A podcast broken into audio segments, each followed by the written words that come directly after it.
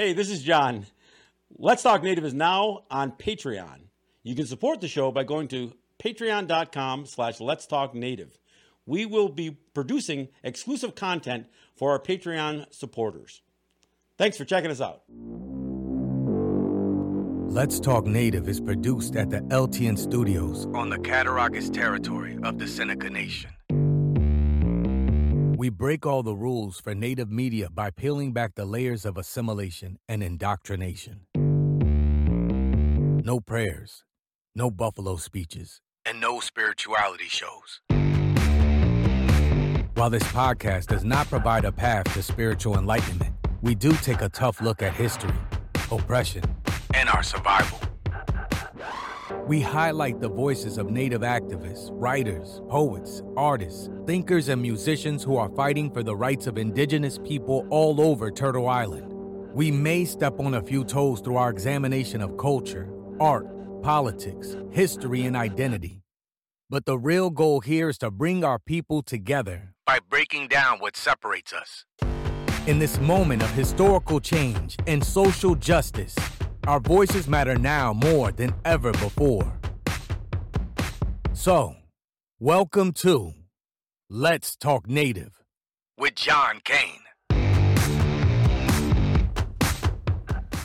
All right. Hey, thanks for joining us here. Um, I'm going to talk about a, a topic I've brought up before, but you know what I do? Every once in a while, I'll get a memory that'll show up on Facebook that uh, I think is something that is worth recycling. Whether it's you know a Jack Augustine cartoon or whether it's a meme that I've posted or that I've grabbed from someplace before.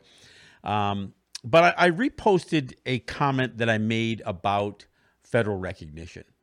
And, and I'll read just a part of it. It's just to clarify an issue related to the federal recognition of a tribe, band, or nation of Indians. The U.S. federal government, through its Department of the Interior, lists 573 i think it's up it's more than that now but this is from a year ago uh, federally recognized tribes they define a federally recognized tribe as a tribe band or nation of indians subordinate to the laws of the united states and under u.s jurisdiction now and and and the comment goes on and and it did get a pretty good uh, reaction. A lot of people, perhaps they didn't see it when I posted it uh, the first time. Uh, new people on the on the page or whatever else.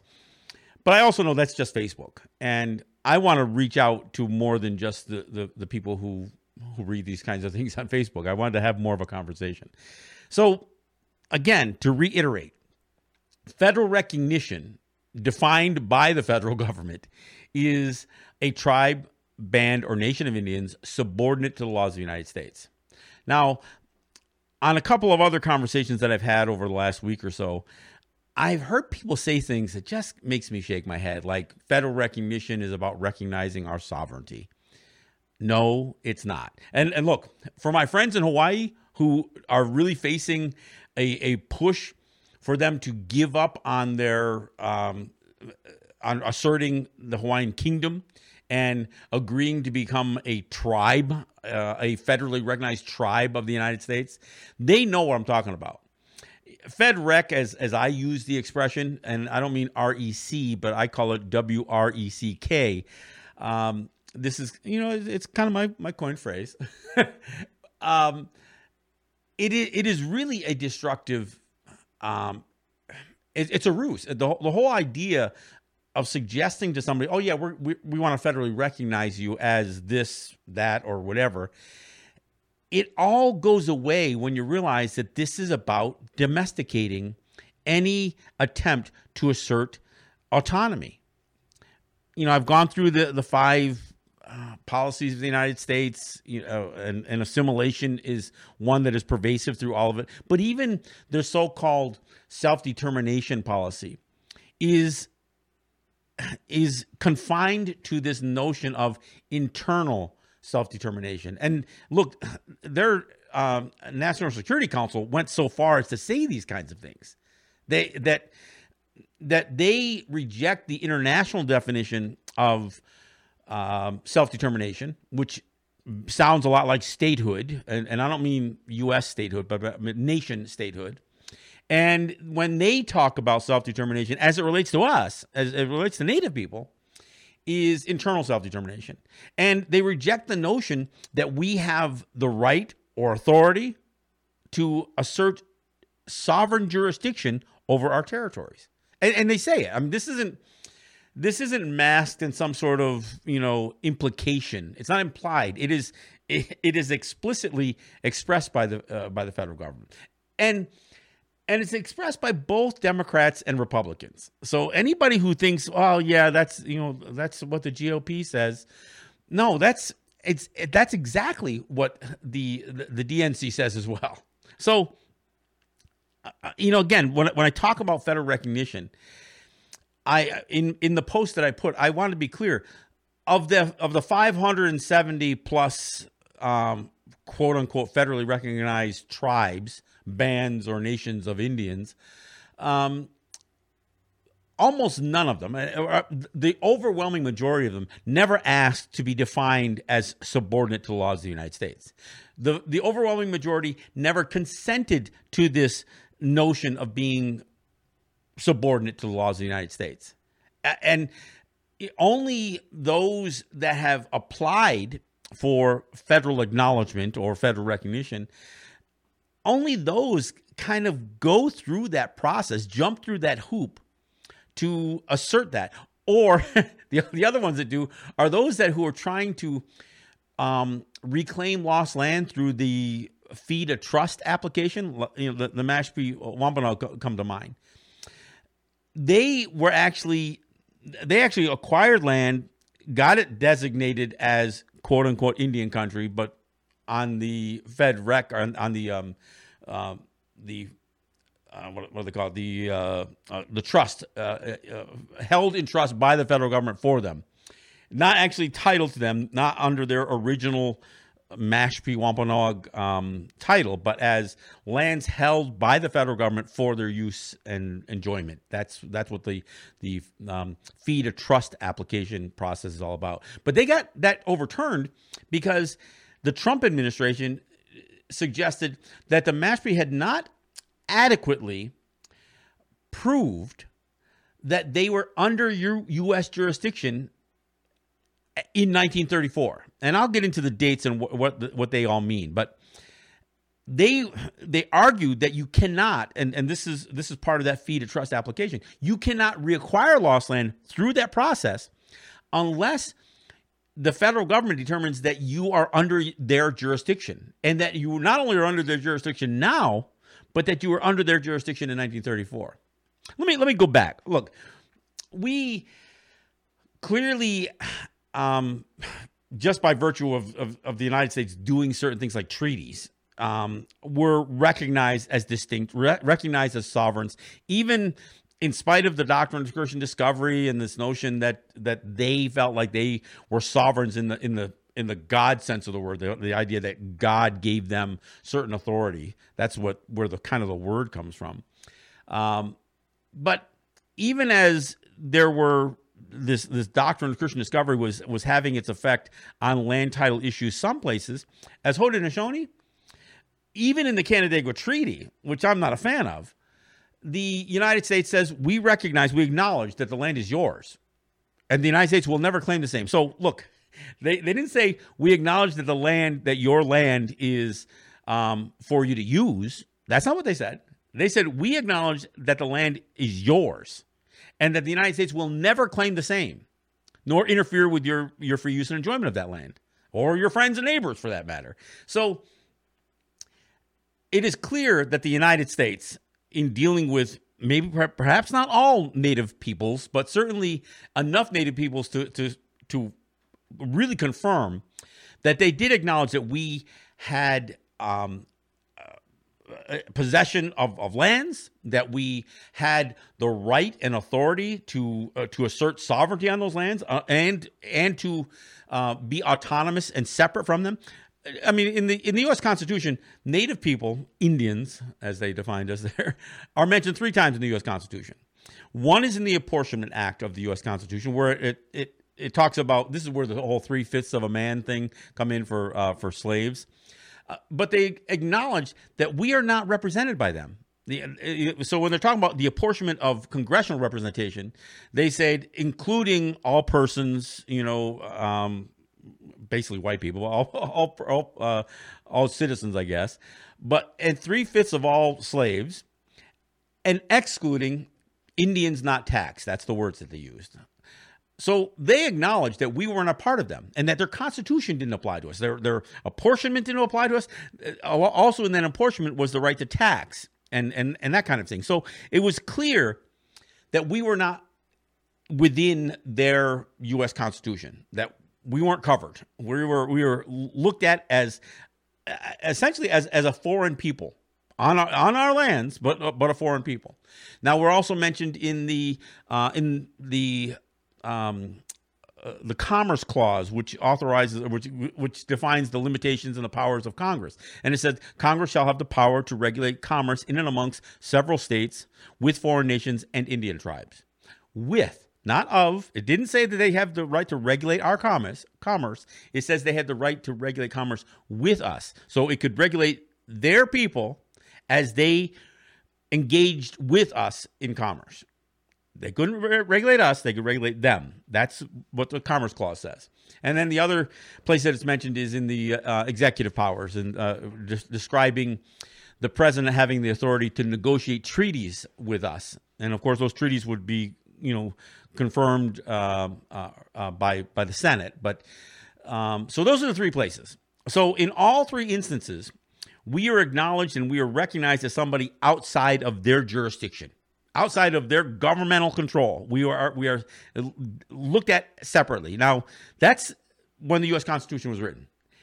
In um, 18, you know, 64, whatever, whatever it was when they when they passed the Fourteenth Amendment, and this was their uh, uh, attempt to solve the slavery issue and and to count former slaves uh, or the former enslaved, I should say, as U.S. citizens, and that piece of legislation excludes us. It, it talks about um, that all people under U.S. jurisdiction are are, are considered uh, U.S. citizens.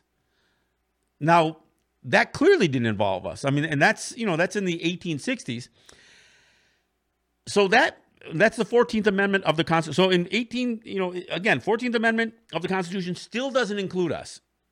Now, by the time they get into the into into the, the 20th century, there is um, some attempt to resolve really the, the, jurisdictional issue, the the whole relationship, this, this whole awkwardness associated with there being a people living within their what they're considering their continental boundaries, I guess, their their their national boundaries that are not a part of them. So in in what was established not only as state commissions but as federal uh, Indian commissions, there was an attempt to, to figure out well how do we solve this thing. You know, uh, look, there, there are treaty obligations, there are payments that have to be made. Uh, can we just can can't we just pretend that they don't exist? So, the Federal Indian Commission, in in in meeting with the New York State Indian Commission, suggested in the 1920s, why don't we just make them all citizens? And Edward Everett, who was the the chairman of the of the state Indian Commission, said you you can't do that. You can't just declare a people U.S. citizens that predate our existence. I mean, he, he made a compelling argument how absurd that proposition was. Well, that his uh, his opinion kind of fell flat. In 1924, they passed the uh, the Indian Citizenship Act, where the, the the Congress, the House and the Senate, declare, and this was almost unanimous, by the way, they declared that all Indians living within the, the continental United States are hereby declared um, to be uh, non non Indian citizens. That I'm sorry, that is are, are, hereby declared to be citizens of the United States. And th- and then there's a proviso. It says, provided that nothing in this act shall you know uh, interfere with their their their tribal you know possessions, their their rights, and that kind of stuff. But but this was an attempt in 1924 to simply just say, okay, um, you're you're now all U.S. citizens. But that that didn't work either, and it didn't work because, frankly, at that time it was already being worked out internationally that this idea of stripping away somebody's national character, their cultural character, and imposing another nation's character upon them, national or otherwise, was considered a war crime. I mean, it was it was considered illegal, a, a war crime. They called it denationalization. Later, it would be um, incorporated in a new newly coined word called genocide to say this idea of stripping away and and causing a people to cease to exist as as the people they once were is again it is a it's a punishable crime and this was determined by even before the United Nations this was all already part of the the international conversation so the, the fact of the matter is many of us never subscribed to this notion of of uh, U.S. citizenship. Now, that's not to say that many didn't. I mean, or many didn't uh, apply or, or, or work towards towards getting U.S. citizenship. I think part of the enlistment rate associated with military. I think there were certain Native peoples who, through their service in, especially in World War uh, One, uh, were granted U.S. citizenship. Uh, there were other negotiations that that would uh, you know grant certain uh, you know U.S. citizenship amongst um, uh, you know to uh, to Native peoples, but there was nothing that there was no effort to assess the will of all Native people. You know, in, in the way that this this broad based unilateral declaration would be there was there was nothing that ever suggested that we consented to this. And and and again, I got to remind people that even in the Declaration of Independence, that that one of these foundational documents of the United States, they refer to governmental authority. And they say governmental authority is derived from the consent of the governed. Well, if we didn't consent to it, if we didn't ask for to be U.S. citizens on a broad based way, and I'm not saying individuals, I just mean all, broadly, Native people weren't clamoring, you know, in the streets to be, eh, eh, you know, to, to give up their uh, national identity and adopt uh, the identity of their oppressors. Didn't happen. Didn't happen in 1924. So in in a decade later, 1934, in a, in a further attempt to force assimilation, the United States passed the Indian Reorganization Act. Now, this was an attempt to first and foremost, do away with quote unquote traditional government. It was it was the idea that they're going to help tribes re um, uh, define their uh, their governmental authority, their, their their structure, you know, their their governance in general, and they would help tribes rewrite, you know, establish written constitutions, you know, delegation of, uh, you know, of, of authorities, you know, whether it's, you know, legislative, executive, and judicial branches of, of government. They were, they were literally going to help them craft new um, constitutions. Now, many native territories rejected the Indian Reorganization Act, but that was just that that part of it, the idea of redefining and having the federal government acknowledge their newly established forms of government. And this is, although many did subscribe to it, I guess, and and of course, in other ways, the federal government, state governments included, uh, were were trying to affect where the the authority of Native peoples would be um, vested. You know, and what rather than it be the people whether it be a figurehead, a chief, a council, whatever, uh, elected councils. And this was a big attempt to to change who we are. The other thing that came out of the Indian Reorganization Act was that definition I, I cited at the beginning of the of the program. This notion that the federal government would define federally recognized tribes, uh, would essentially define Native people as tribe tribes, bands, or nation of Indians subordinate to their laws, subordinate to the U.S. Constitution.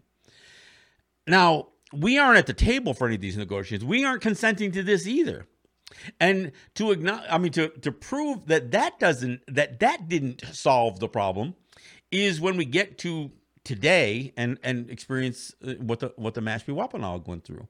Because what they're, the federal government is saying is that if, in 1934, when they established this definition of, of a tribe, if you couldn't demonstrate that you were under U.S. jurisdiction, then we got to question whether you were, whether we have to acknowledge you as a, as a tribe at all or as a native peoples at all.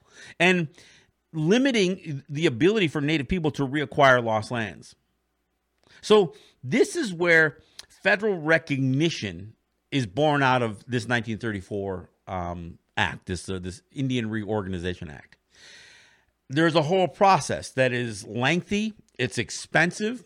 There are not just hoops to jump through, but there, there, the way you have to um, qualify to be federally recognized, if you aren't already federally recognized, is that you have to, you know, express and demonstrate and prove complete and, and total submission to the United States uh, to to their authority. Now, that's not to say that the United States doesn't give a little bit of um, recognition to distinction in terms of membership, not citizenship, but membership. That's and and I, it is just so important that people realize this that this whole process is not about recognizing us as distinct autonomous sovereign people. It is it is the exact opposite of it. And and this is you know couldn't be more demonstrated or demonstrated more clearly than in what, what's happening in hawaii. In hawaii there is it is really clear that the hawaiian people uh, have a solid argument against the United States for the illegal occupation, for the illegal um, overthrow of the Hawaiian kingdom the, and their system of governance, which included a king or a queen. In the in the case um, of the actual overthrow, it was a queen at the time. They can show the fraud that was committed by the United States. In fact, the United States apologized for it during the Clinton administration, 1993. They actually, Clinton actually signed what they call a, a joint resolution, which is where the House and the Senate um, it's not a, a, law, but they, they do some sort of acknowledgement. They, they, they have these joint resolutions of Congress. And this one's considered the, the apology resolution. And Bill Clinton signs this. Now, this joint resolution of Congress, which is a full acknowledgement about the crimes, you know, basically apologizing for the role the United States played in the overthrow of the Hawaiian Kingdom, including the occupation of the Hawaiian Kingdom with U.S. military in, in spite of this this clear acknowledgement, the Supreme Court subsequent to this apology resolution said, well, that has no force of law. You can't use a joint resolution of Congress to um, uh, to make an argument about you know land title, you know, this Ill- illegal occupation. It is kind of a formality. It's kind of like when they. I mean, here's what a joint resolution of Congress does: it establishes holidays. It'll it establishes the new name of a federal building and and, and crap like that. It is really just window dressing. The irony of, of all this is the actual process that the United States employed to annex, and I use that word in quote air quotes, right? Annex the Hawaii was a joint resolution of Congress. They didn't use the constitutionally laid out process that would include a a, a foreign government requesting annexation and entering into an annexation treaty w- between the United States and this foreign government, and then the uh, the president approving that treaty and then submitting it to the Senate, where two thirds of the Senate have to approve that treaty. That's not what t- what took place, because a joint resolution of Congress only requires a simple majority of the House and a simple majority of the Senate. So it was a watered down process, a process that has no force of law, at least as far as the Supreme, U.S. Supreme Court is concerned.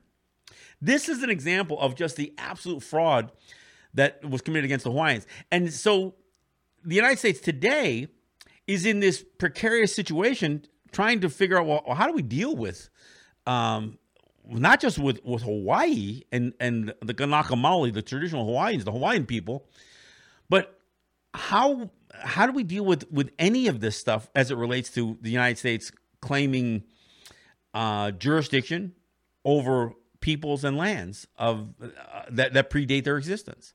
I mean, it's it's problematic, and that's why when during the Obama administration there was a real effort, and of course it even predates him, but but certainly Obama, who has you know he, he was born in Hawaii, I guess, and so he was went out of his way to push what was going to be a streamlined process And again, remember I mentioned earlier, this idea of getting federal recognition is a long, we're talking about a decades long process for most to go through. Millions of dollars it costs.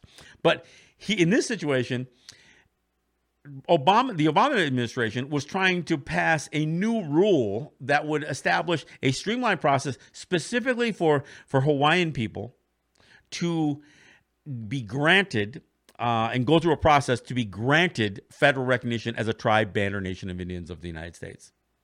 And what was kind of loaded in that was that they would not be recognized as one large group because that would be like a half a million people, which would be almost twice the size of uh, you know, the, uh, the the Navajo people.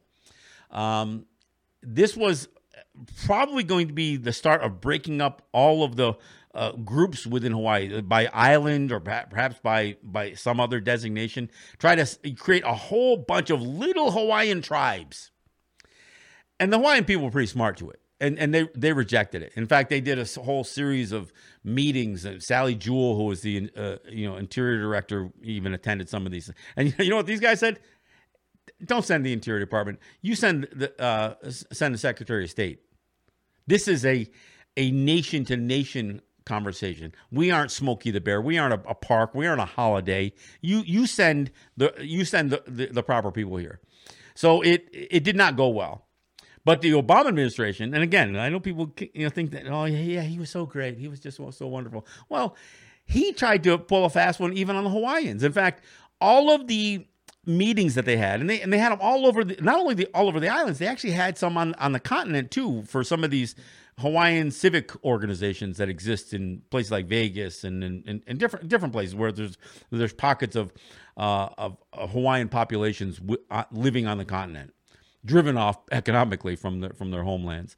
Um, even at those, the overwhelming majority of people were, were rejecting this so-called new rule.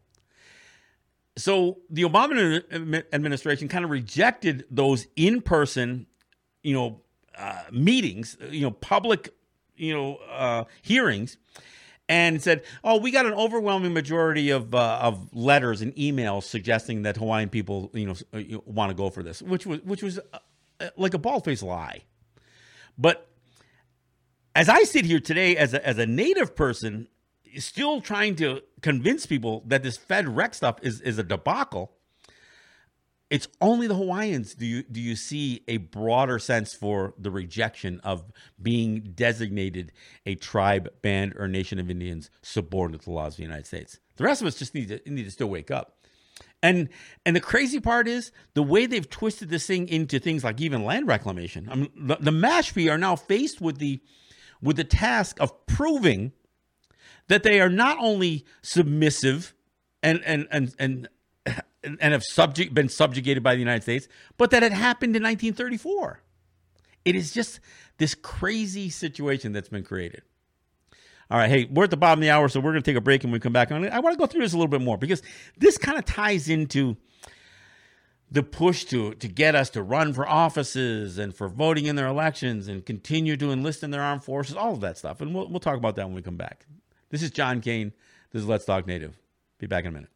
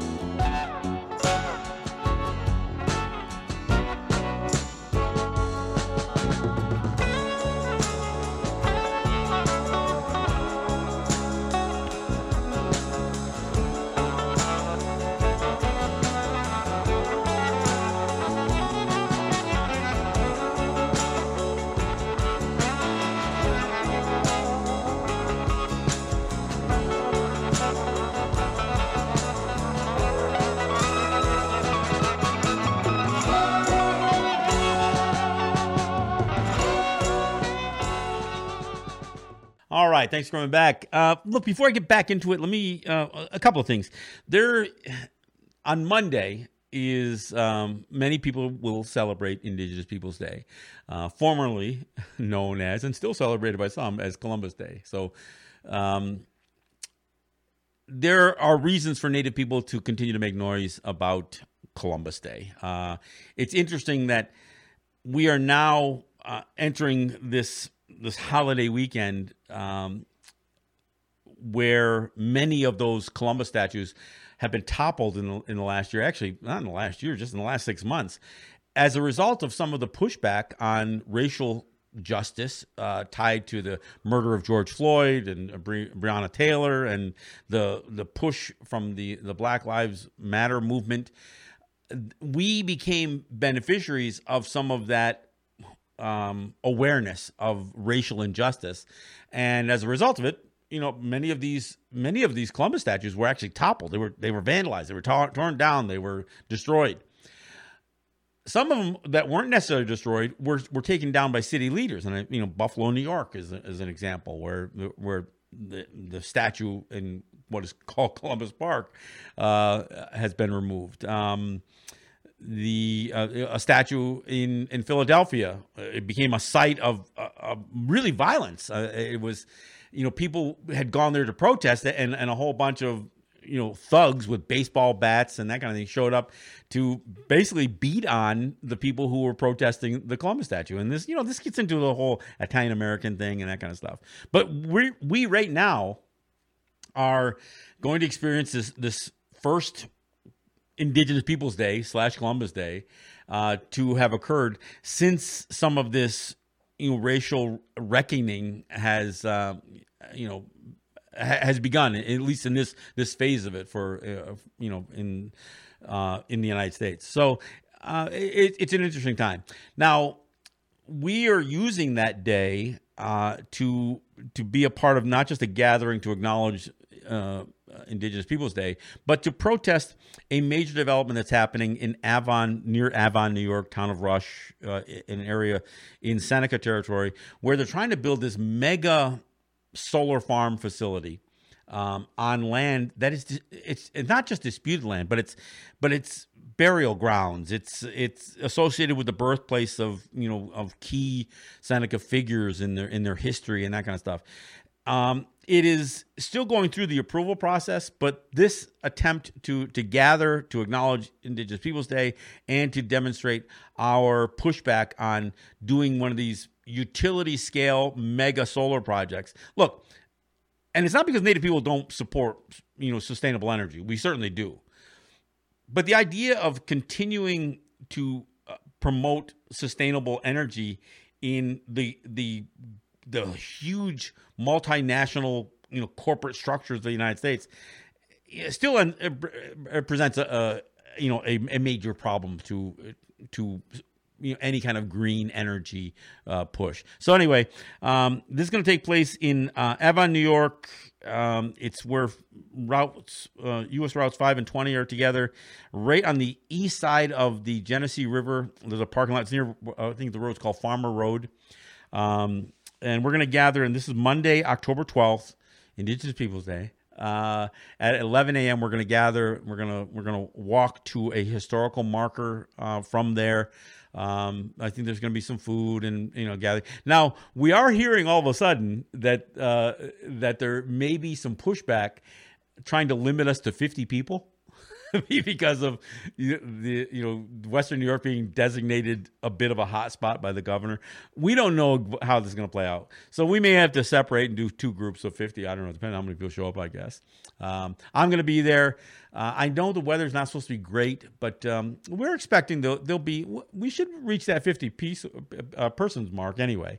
Uh, but I, I, do plan to be there. I know there are people coming from a variety of different places. Some friends have reached out to me that are coming from places that are you know not that close to here. In fact, um, and we do expect some Tuscaroras and some Tonawanda Senecas and you know Senecas from Cattaraugus and Allegheny to be there. So we'll, we'll see. I don't know how much of a media event it's going to be, but if nothing else, it'll be a chance for us as Native people to come together in a time that we haven't had much of this. So um, again, that's that's Monday, October twelfth at eleven a.m. is when uh, a walk is is planned to start. So you know, get there sometime before that, and it's um, on on Route five and twenty Um, there's a parking lot uh, where Farmers Road, just again, just east of the the Genesee River. So uh, look forward to to seeing folks there. If you guys can make it, uh, you know, come on out. It's a chance to say hello. Wear your mask and socially distance, by the way. All right. So, as I was saying about this um, federal recognition, there we become almost delusional. Um, you know, you know I, I don't know Stockholm syndrome. It's like, oh yeah, we're yours. Yeah, and and and then we try to relish in this whole thing. I literally saw somebody say, "Well, I thought the only way uh, you lose your sovereignty is is that the federal government doesn't recognize you." And uh, again, you get into this. How don't you? How do? How is it that we just don't know what federal recognition is? You know, it, it and and it's really problematic. I mean, look and uh, this ends up being you know gets tied to the census that is now coming to a close. You know are we supposed to be counted? Do, do we need to be? Do we have an obligation to be counted as a population for us and federal? Look this this idea of being counted in the census is again to determine where congressional seats are going to be.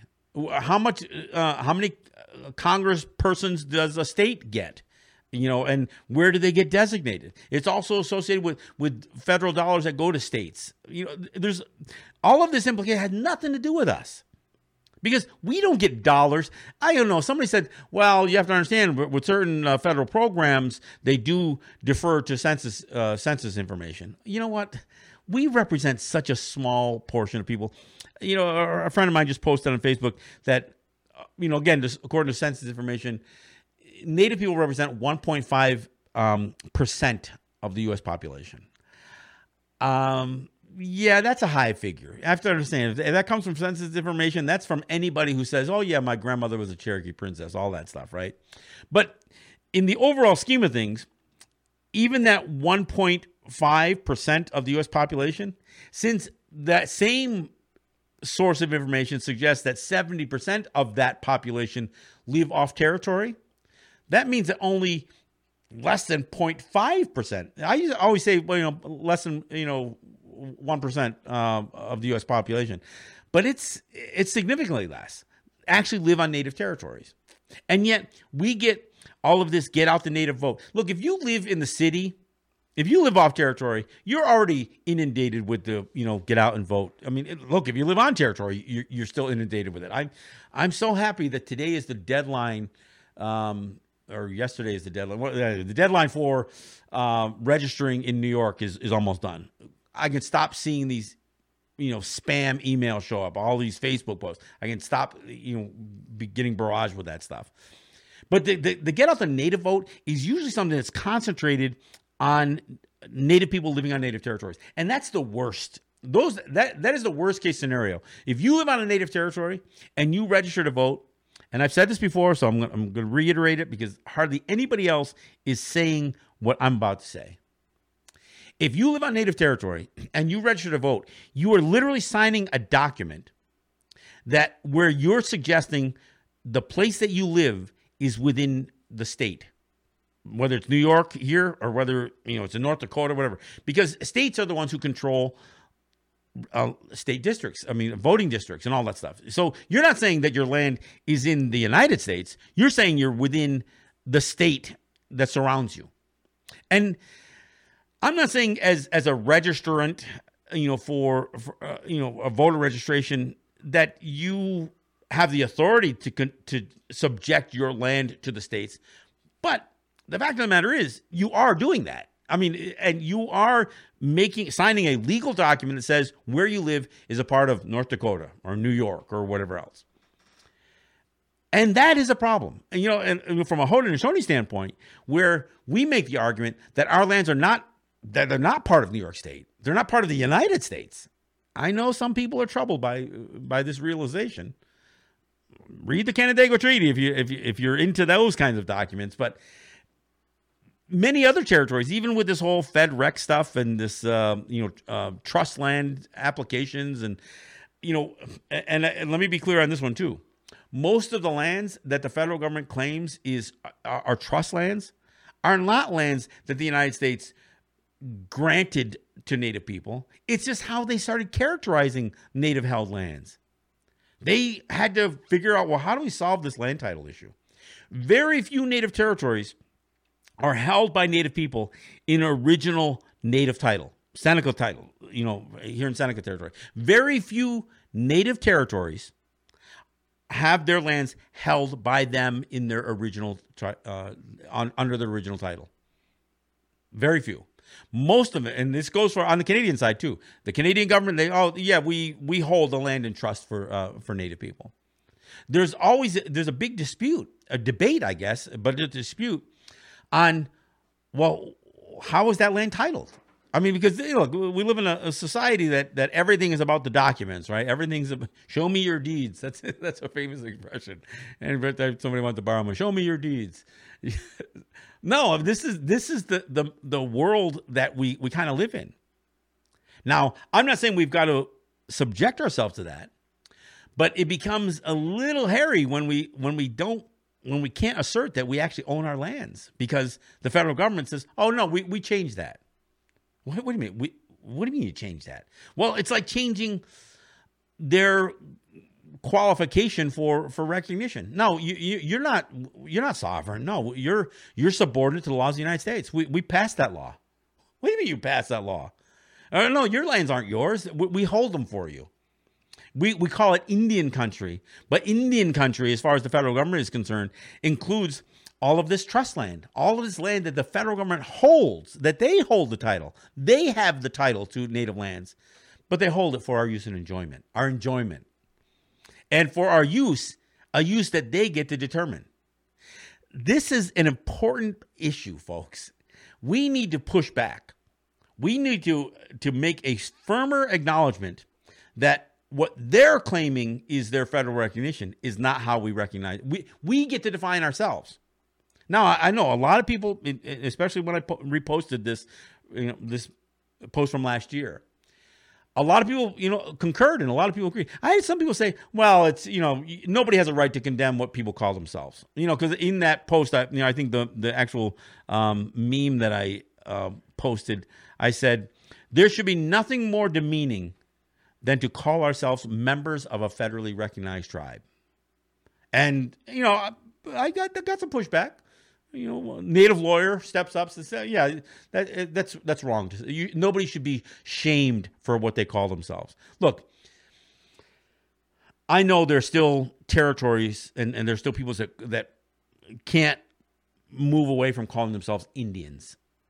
We're not Indians. It's it's a misnomer. It's it's a mistake. I know there are people all over, you know, that still can't get away from calling ourselves tribes. Again, a derogatory word and we have to move away from that. And and over time we do. Look, people don't accept the word Indian uh, in the way that they did be in uh, the way Hollywood de- defined it for us, for us imposed upon us. So we are moving on. I mean, Seneca Nation's dropping their SNI. That's what they're Seneca Nation of Indians. They're dropping the uh, the Indians part of this thing. In fact, they're actually moving more towards calling themselves Onondaga, which is their their real names, right? This is this is a trend. This is the movement that we have to advance forward. Words matter.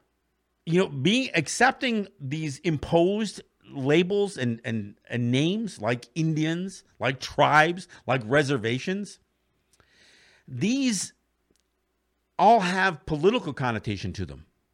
I mean, Indians are, are defined by the federal government. We don't define ourselves as that and even the, the names that they call us as as people, so to speak, they they separate the Oneida Indian Nation of New York, the Oneida Tribe of Wisconsin, the Thames Band of Oneidas. That's just one example. But Seneca Nation of Indians, the you know the Tonawanda Band of of, of Senecas.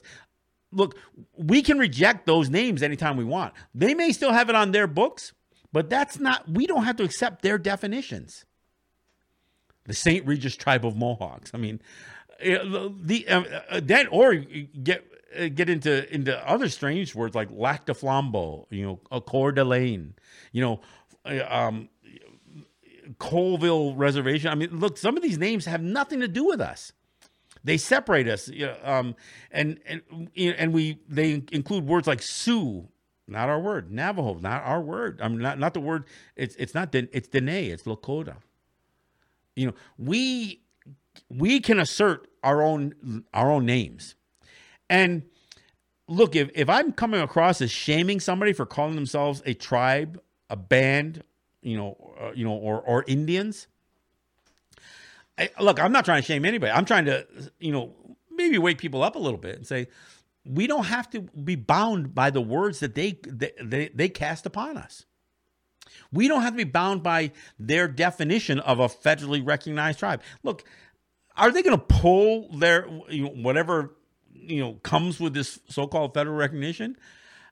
Uh, regardless, I, I there's nothing wrong with rejecting U.S. citizenship or or pushing back on U.S. jurisdiction uh, and, and authority. Uh, there, in fact, that's who we are.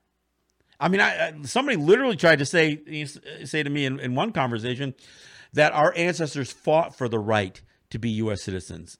When? When did that happen? at, at, at Wounded Knee?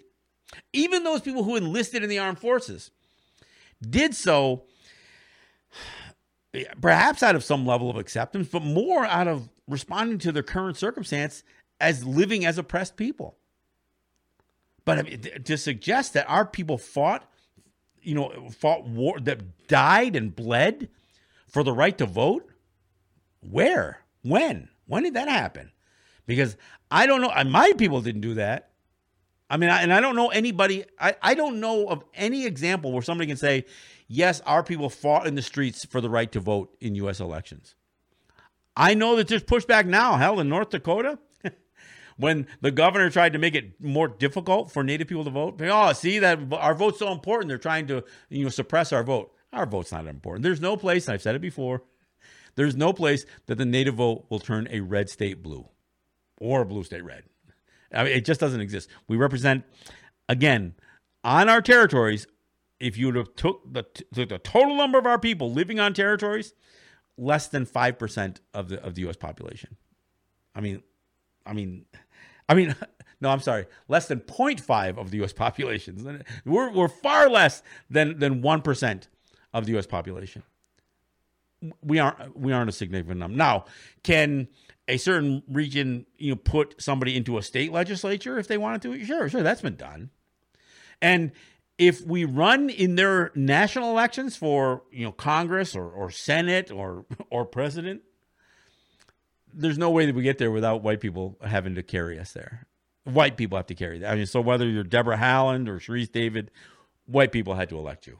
I'm not saying Native people didn't vote, but if you took away that Native vote, you probably still would have got elected anyway because you had enough white people supporting you. I mean, this this whole idea of federal recognition and subjugation, we have almost embraced it. Eh, no, not almost in many territories, it has been embraced. Look, you can go to a lot of native territories, even on the Canadian side. You can see Canadian flags flying all over native native lawns and porches. U.S. flags all over all over native you know lawns and, and, and porches. We have been indoctrinated. What they did was wrong. And and and let me get back to my to my Hawaiian story. For generations, Hawaiians accepted that they had somehow submitted to an annexation process. And this current generation of Hawaiians became painfully aware of the truth. They they learned of the of the they had to almost relearn the, the existence of, of the Kue petition. I'm not saying nobody knew it, but there were many there were generations of Hawaiians that kind of just never talked about it. They they just kind of accepted the fate. It, is fate, I guess. But this generation said, no, our people came out in numbers. Our people signed petitions and they they they rejected this idea of annexation. And so this generation of Hawaiians is actually taking a position that previous generations of Hawaiians wouldn't take. Now, I'm not condemning those previous generations. But today we have more knowledge, we have more information at our fingertips than we've ever had. We have truth. We don't have to accept what somebody else says we are the Hollywood version of being, uh, you know, of being native. We don't, we don't have to accept it. We, we can, re- we can reject that right out of hand. We get to determine what our identities are. And I know because of what we've experienced historically, there is no question. There is no question that um, we have been, you know, we we've had our identities you know thrown into a state of flux. We are suffering from an, an identity crisis, and there's no question about that. So we really we need to to do our uh, gather our own information. We need to assess who we are ourselves. This is something that we as individuals get to do. Frankly, not even the so-called native governments get to define who we are as individuals. They let's remember that whether it's an elected government, whether it's traditional government, those people who are put into those positions are servants of the people, not lords and masters. So we as people need to really um, assert our our power, the, the the the power that we have simply as a birthright. We are uh, creation gave us the power to carry ourselves. It didn't come from God. It didn't come from government. It didn't come from some law that got passed. Look, even in the United States, what they call the Bill of Rights are not rights that the federal government gives to people. It is it, what it, the Bill of Rights in the U.S. Constitution, what it's supposed to be, is a list of rights that the United States acknowledges exists and promises not to infringe upon. They don't they don't claim to be granting these rights. Free speech isn't isn't a right that, is given to people in in uh, in the U.S. Constitution. And and so when I hear even a native person say, "Well, my ancestors fought in the uh, U.S. military for your right to to speak freely," I'm sorry, that's that's just wrong. That's not true. It's simply not true. The right to be able to speak freely, the the right to you know to believe what you want to believe, uh, you know, even from a religion standpoint, that's not a right that the United States gave our people or even gave their people. Even the, even the right to to bear arms, that the whole Second Amendment thing. What it says is that right that right exists, and the United States shall not infringe yeah, kind of says that. it doesn't exactly say that, but it kind of says that. So I think this idea that that people think that that our rights are granted to us from people more powerful than us, no, that's that's not the way it exists. So I wanted to revisit this idea of what federal recognition is. I want to, because it gets back to, you know, uh, look a theme that I talk about all the time: our identity, who we are who we are, who we were, who we are, and who we uh, who we see ourselves as. Look, I know some people want to defend the right to call them. They want to defend, you know, their right to call themselves Indians, tribes, you know, Americans. But as time goes on, that push back to assert our sovereignty, our distinction, becomes a more audible drumbeat. We are hearing more and more of that and that's how we assert land rights. That's how we protect lands, like like even in Avon, New York, how we, how we shut down pipelines, how how we stand up. It is based on our identity that we define, not defined by others. When we talk about grassroots, you know, I you know I'm not even crazy about that uh, description because you know it, it suggests that we don't have power unless there's enough of us. No, we are born. Every individual is born with a certain amount of authority. So whether we coalesce together, whether whether we we you know stand together as blades of grass, you know, to, to support the weight that's that's upon us, yeah, I, I, or whether we do it in mass or whether we do it as individuals, all of us have a responsibility to to promote um, how we see ourselves going forward. All right, hey, I, I do do want to remind people if you are not subscribed to our podcast uh, and to our YouTube channel, which is Let's Talk Native TV, you may be missing content. So, um, by all means, subscribe, uh, subscribe to our podcast, subscribe to our YouTube channels. Um, I want to um, uh, mention that that I have a great Columbus video that Jake and I worked on called Columbus in His Own Words. It is a it is it's timely. This is probably the time of year people should revisit this one. Uh, it is a good time to recap why those t- statues need to be toppled, why they need to be removed, why we need to speak out against Columbus. Um, I think I think it's really important. So check out uh, on our YouTube channel, Let's Talk Native TV, Columbus in his own words. Look, uh, we are also on Patreon, and we are working to create um, specific and exclusive content to our Patreon members. So go to patreon.com slash let's talk native. Uh, so, sign up, support this program, support what we're doing here. The more resources we have, the more that we can do. And we're we're in a constant state of trying to build out the ability to have these conversations. So support us. Uh, you can support us on pay, on PayPal. You can you, there's any number of ways, but Patreon is, is. I'm kind of excited about what Patreon represents. Uh, I haven't we didn't pull that that trigger yet uh, for many for a while, but now we have. So you can find us on Patreon. Uh, subscribe. There, you know, there's multiple levels you can you can get involved with us on uh, to support the program, and we will be um, producing exclusive content for our Patreon members. So. Um, again, look for us on our, our, podcast. Ask Alexa, search Let's Talk Native with John Kane podcast, and you'll find us there. Um, so I want to thank you for listening. Uh, hopefully, some of you can come out. Don't worry about the 50 person thing. but hopefully, some of you can come out on, on Monday to stand with us for Indigenous Peoples Day and to stand up against uh, development on uh, disputed Seneca territory. I look forward to that. Thanks for listening. This is John Kane. This is Let's Talk Native. Nyaweh.